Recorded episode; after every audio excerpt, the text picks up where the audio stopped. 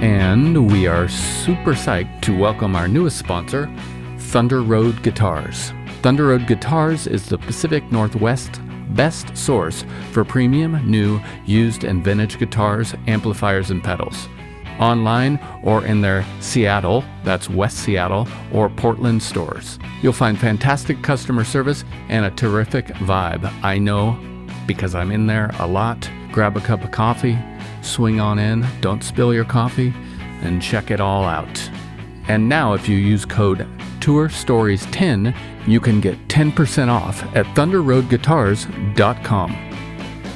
Yes, that's me playing guitar.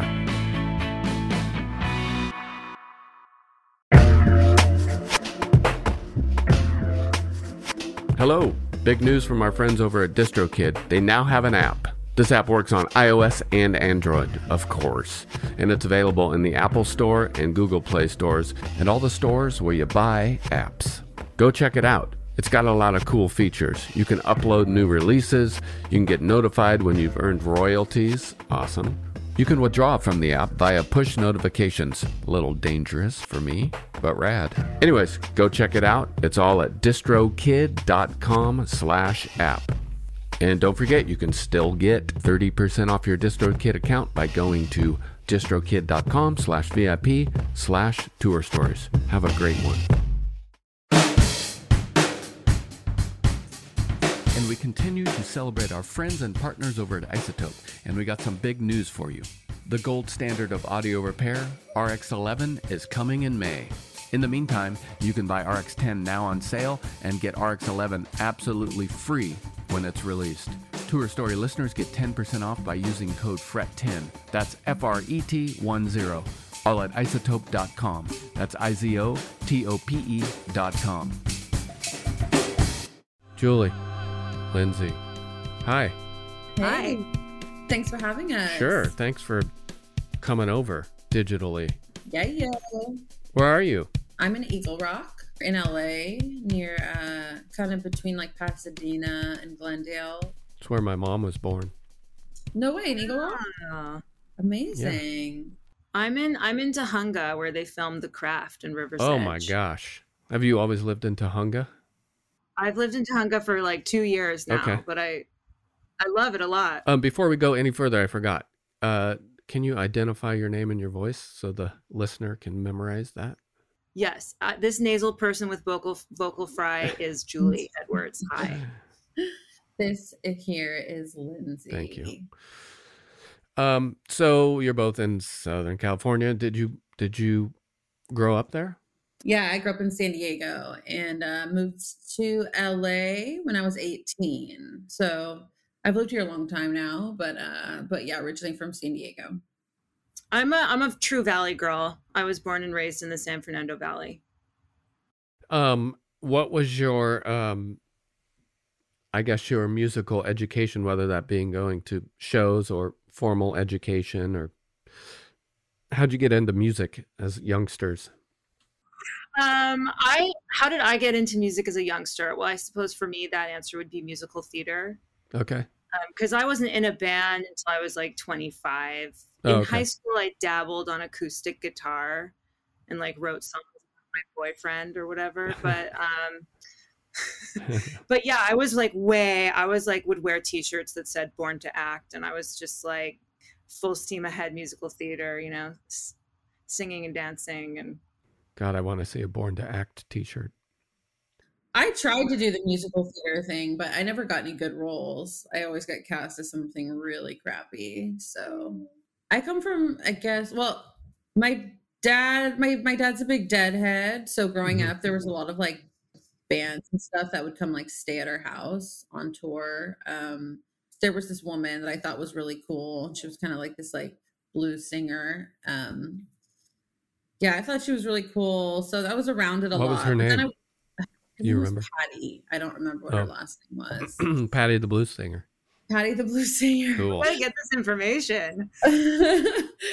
um, yeah, I thought she was really cool. I'm trying to remember. She did like, I don't know. I just grew up singing. I grew up performing a lot, like kind of in a dorky family band. Um, oh, really?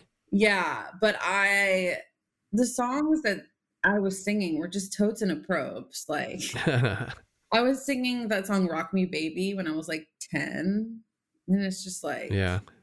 the lyrics are just like not appropriate. No. I but I didn't know what any of it meant, so whatever, it's fine. It's just like a classic blues song.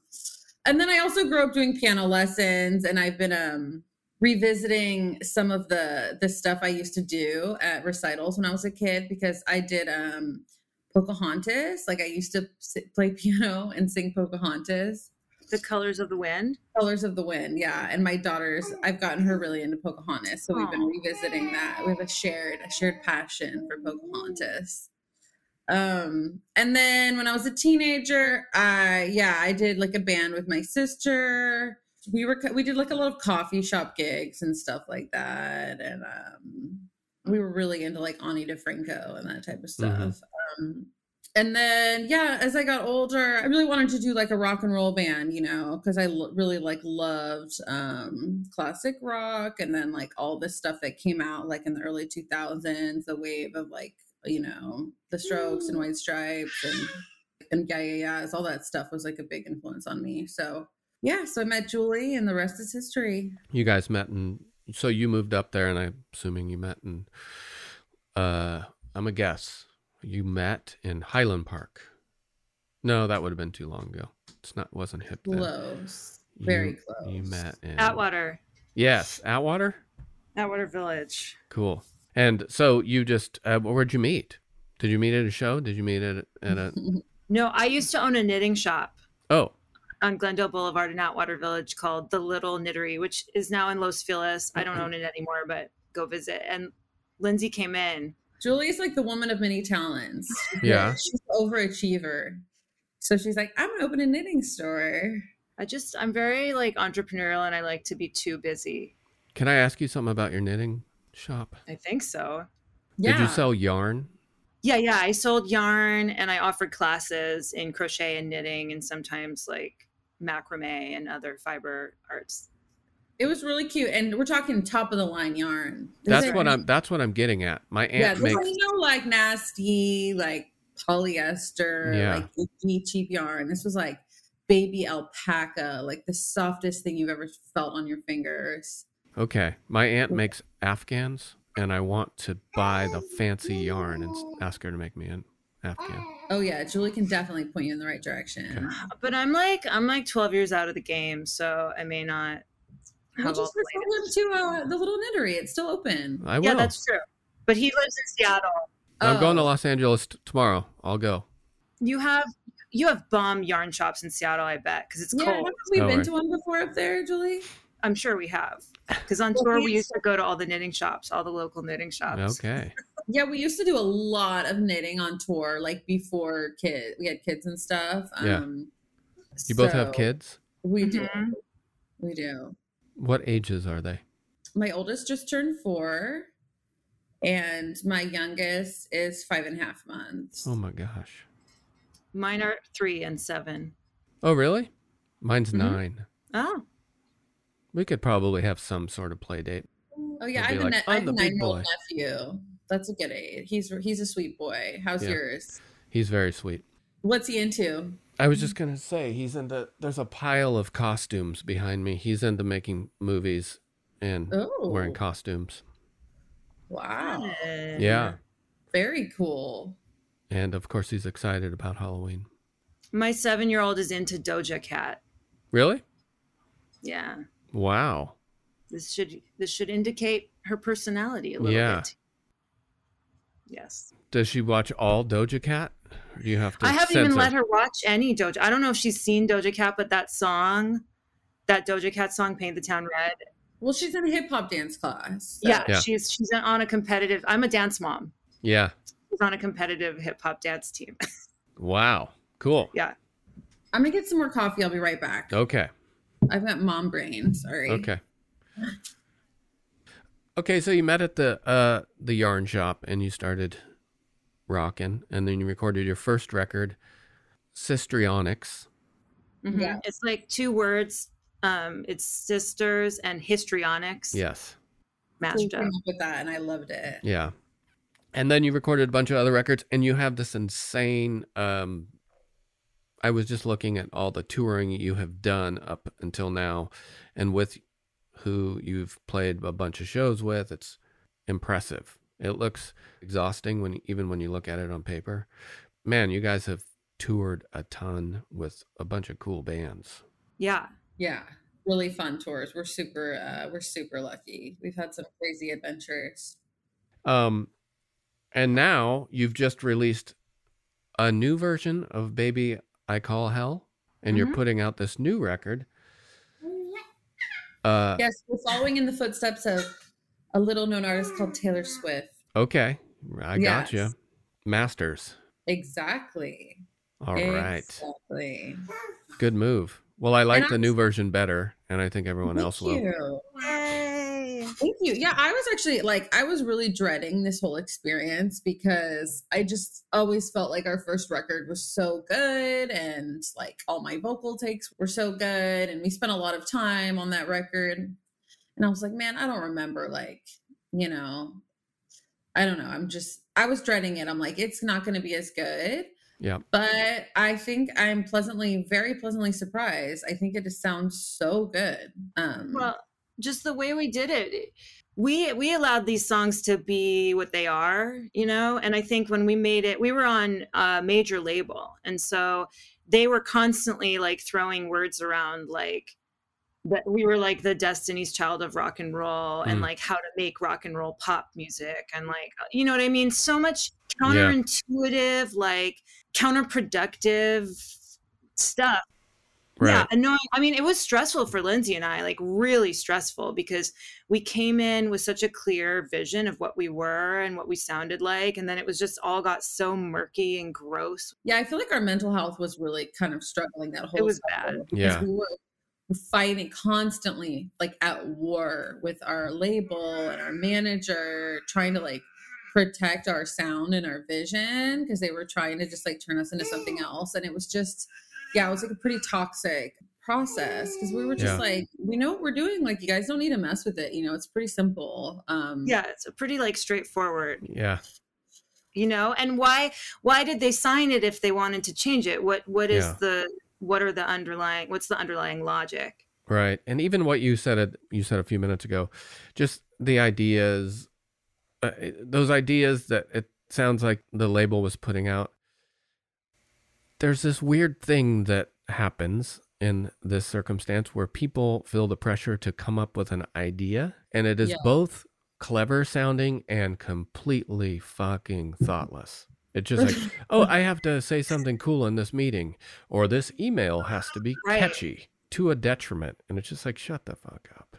Like- yeah so that yeah that was it was weird uh it's it's too bad honestly because like it's just too bad because it could have worked out with that label but we ended up Right. like walking away from it for the second record for like way you know a label that had way less money and way less you know because we just couldn't we just wanted to just like be free to make our next record how we wanted to make it. So yeah but all that being said i mean sistrionix it's pretty pure. Like we didn't co- co-write with anyone or anything like that um but it was just like even just like the like they were just trying to be like okay well we'll put you with like a pop mixer and that will be like the secret you know we'll alchemy like we'll put a pop mix rock and roll band and then that will be like the secret you know thing that is just going to turn this into like top 40 just like weird like dumb decisions like that Right. They spent so much money on this huge mixer, this huge pop guy who'd never been to a rock and roll show at a club in his whole life, who I think just didn't I'm even sorry to laugh, you but I mean, it's crazy. yeah, there's no magic that happens there. Like you need to work with people who understand what it is they are making. You know what I Yeah. mean? And he was lovely he was lovely he was Yeah, just like he was a nice guy. yeah Yeah. admittedly he was like yeah i'm not a rock i've never really listened to rock music before. Right.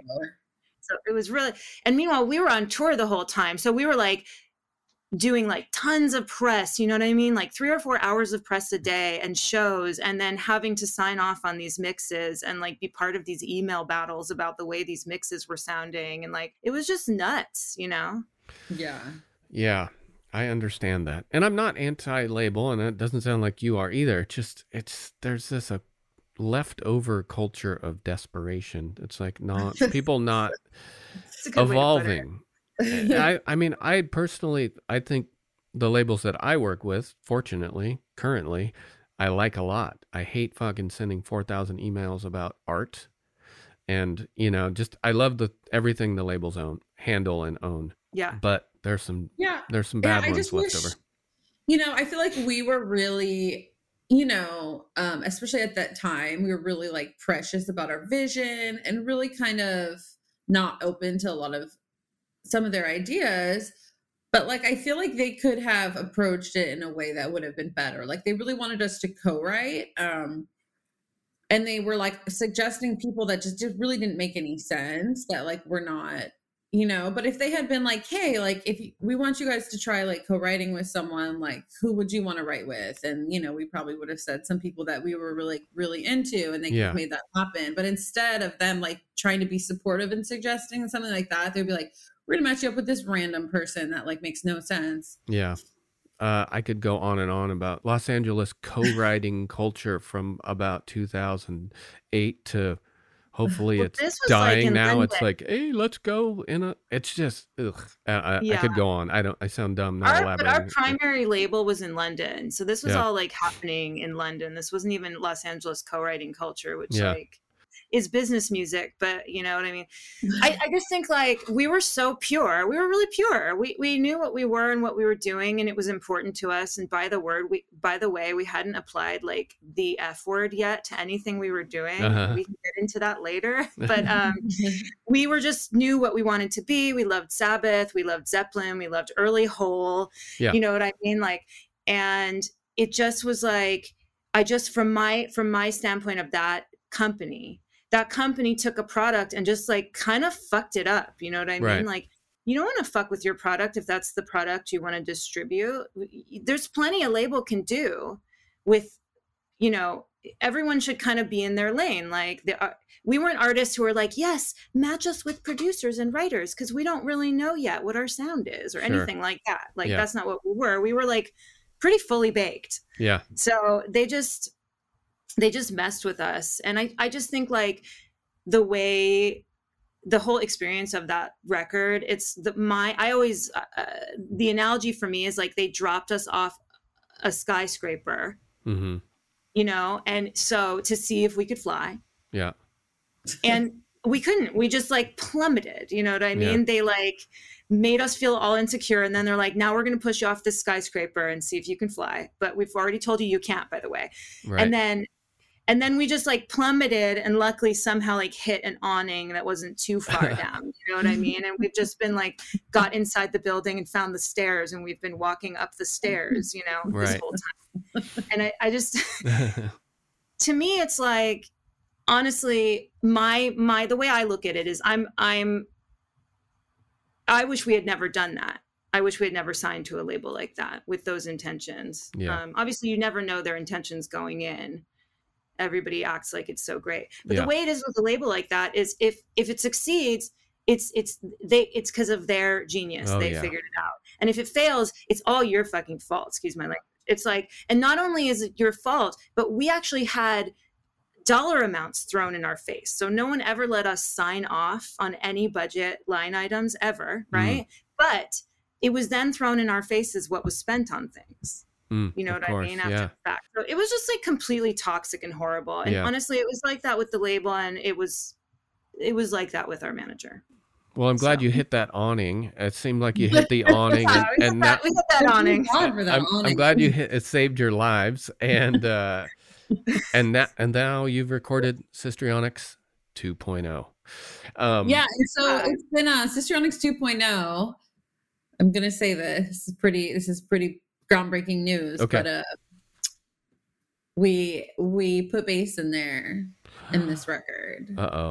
So uh well I played the bass. I did all the bass, so it's still me like Okay. me, you know, playing. Um but it's pretty awesome. Yeah. Because it, it you know, it does differentiate it from the original version. And it really like I don't know, like it our song, I don't know if you've ever heard our song Raw Material from our first record, but just hearing it with bass, Julie and I were like, God, it's so Sabbathy with bass on it. Yeah. Like it's So sick. How about Baby I Call Hell? New bass on that? We did, yeah. Yeah. All right.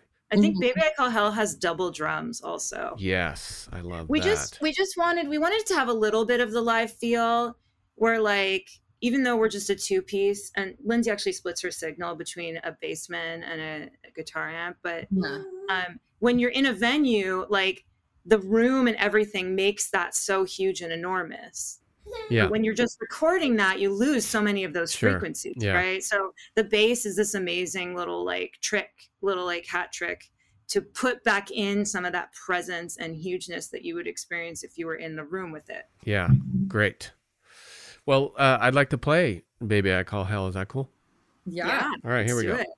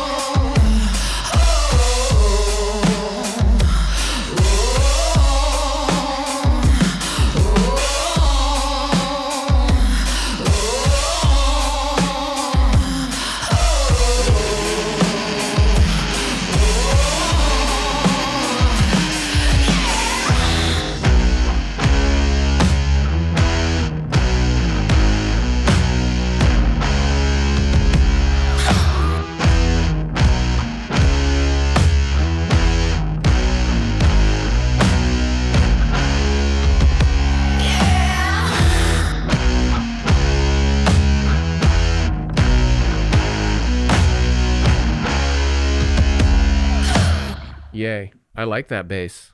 You like it? Yeah. And you know, so what else is um this record is like a half step down from the original because um Oh. that's how we do it live. Mhm. So when we started touring our first record, I was getting like voice fatigue, you know, because it's really like all very like belty. Yeah. So we just tuned everything a half step down, which helped. And um and then that kind of became like our thing as a band.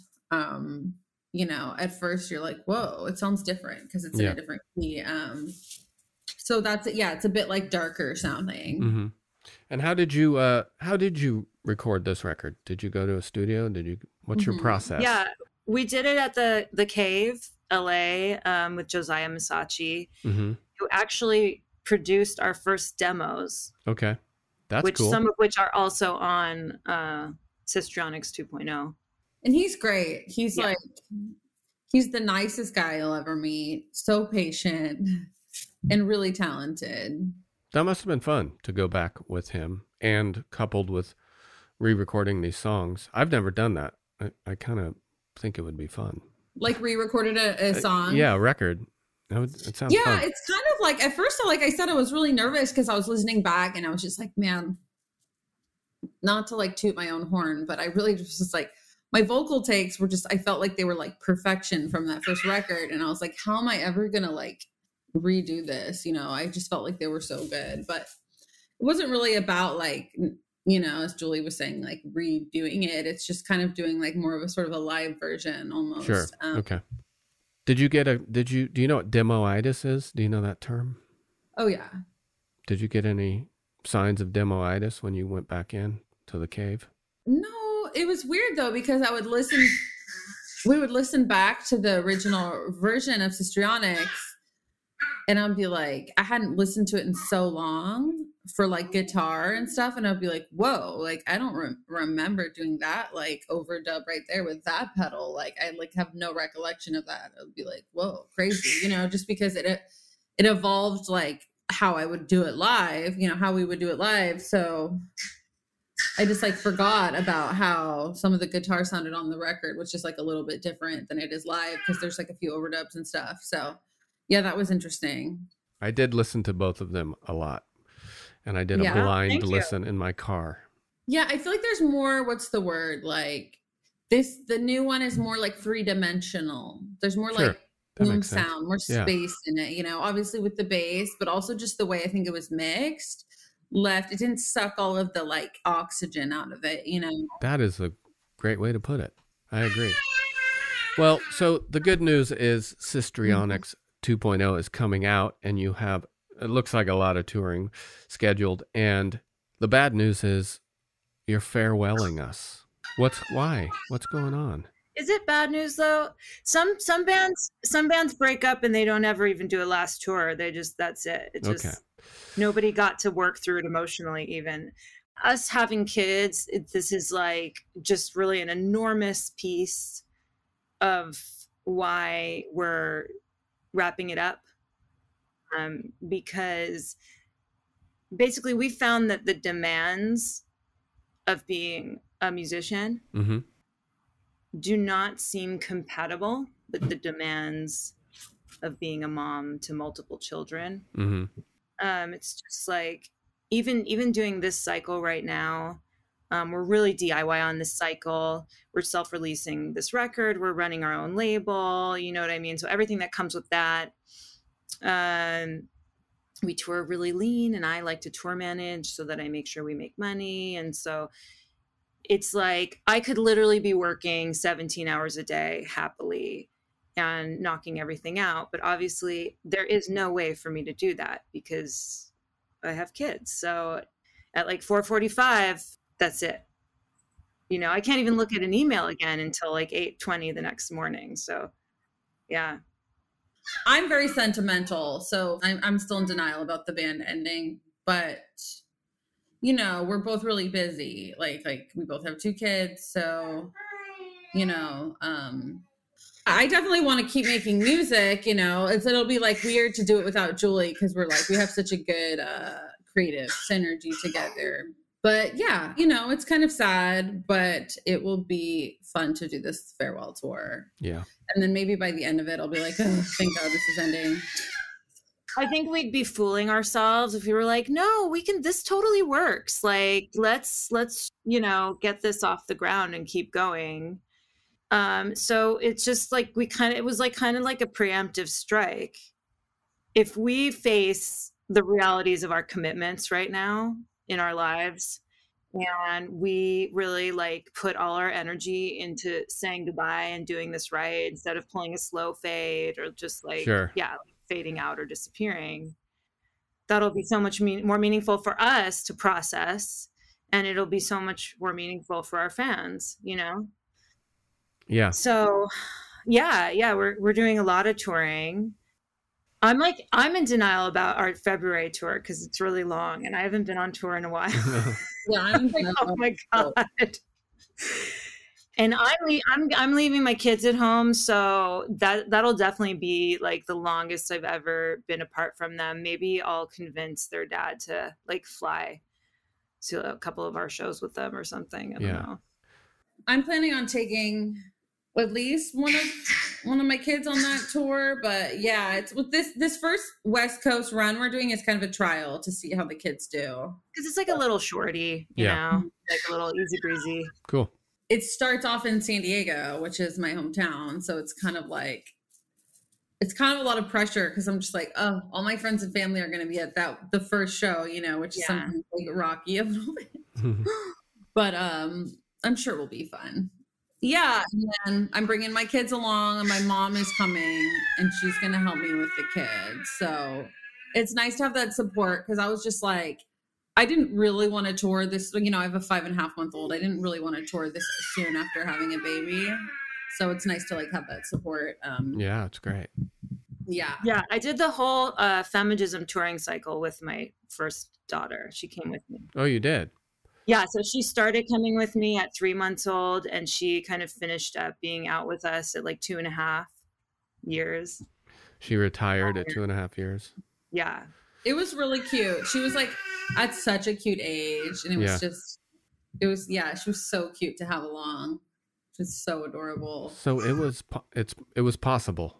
It seems impossible to me. I know that it's not really, but it's it honestly it's it's pretty impossible, and it was Okay. really hard for me. And I would come home from tour, and I would feel like I was gonna die. Like Yeah. I would feel like I hadn't slept in three weeks, and um so to me to me it's pretty unreasonable and i guess i guess it's it's frustrating as women because you really want to be like i can totally have it all you know i can i can be a mom and i can hold on tight to my dreams and um but it is really it's an unreasonable proposal to tour with your kids Yeah. as a mom maybe I I mean, mean, like in canada and we had those like you know sweet canadian grants the government like supply you know Oh. Yeah. like a tour van and a tour nannies for us yeah Oh, I think great. also like with one with one kid, it's pretty doable. And to me, I, it's a question mark. I don't know what it'll be like, but we'll see what it's like with two. right. You know, I think an infant, it's pretty doable because you just, you know what I mean. They're not like mobile. Sure. You just strap them in somewhere. You know. Um, so it's going to be interesting with the four year old because like she has a lot more needs and um yeah so we'll see i mean Um. Okay. Well, good luck with the touring and um Yeah. Your future collaborations in music, together or separate. thank you so much Um. Travel safe out there. When you when you come to Seattle, I'm going to come to the show. uh-oh I don't remember when that is, but I'll be there. yay I believe that is on the 19th of November Oh. at Neptune Theater. Okay. Um, it's the after party for Freakout Fest. Oh gosh, that's And- soon. Yeah, Ish. it's so yeah. denial about it um, yeah, yeah, and it's at Desert Daze and KEXP are presenting it, and Great. and it, it's the last show of that of this first like leg of the, Okay. of the farewell tour. So Well, if I'm here, I'm there. I just realized I might not be there. awesome. But um, okay. Well, tr- again, travel safe and congrats on this new record. I think it's a great idea to make some new masters. Yeah, thank you so much. I guess I'll just say if you want to pre order the record or get tickets to the tour, you can do that on deapvally.com. And that's spelled D E A P V A L L Y.com. And you, I, I don't know if we covered it. You kind of did, but you're putting this record out. Yeah, Deap Vally Records. Yes. that's right baby All right. Now, all, now all the bands are going to email us and be like, can we be on Deap Vally Records? totally And Sistrionix 2.0 comes out. Uh, it comes out February 1st, 2024. And we also have a bunch of, I don't know if we mentioned, but like it's a double record. So the first half is Sistrionix um, 2.0. And then the second half is like a bunch of unreleased, like old demos, um, B side, like re recorded B sides that were like only available in other countries. And then like some new stuff that's never been heard before. So yeah, there's some juicy stuff on there. Cool. Yeah, including our cover of Ventilator Blues, which just came out. All right. Well, um, Sistrionix 2.0 Comes out Yeah, on February yeah. 1st, which is my birthday. Oh, Um, happy birthday. Yeah. happy early birthday. I will be 28. Hey. Oh, good Yeah, age. it's a great age. age. I'm looking So forward to my you 30s. Gen Z then. Yeah. Um, okay. Well, um, take care, and uh, I hope to see you somewhere out there. Okay, thank you. Okay. Bye. Bye. Bye bye. Okay.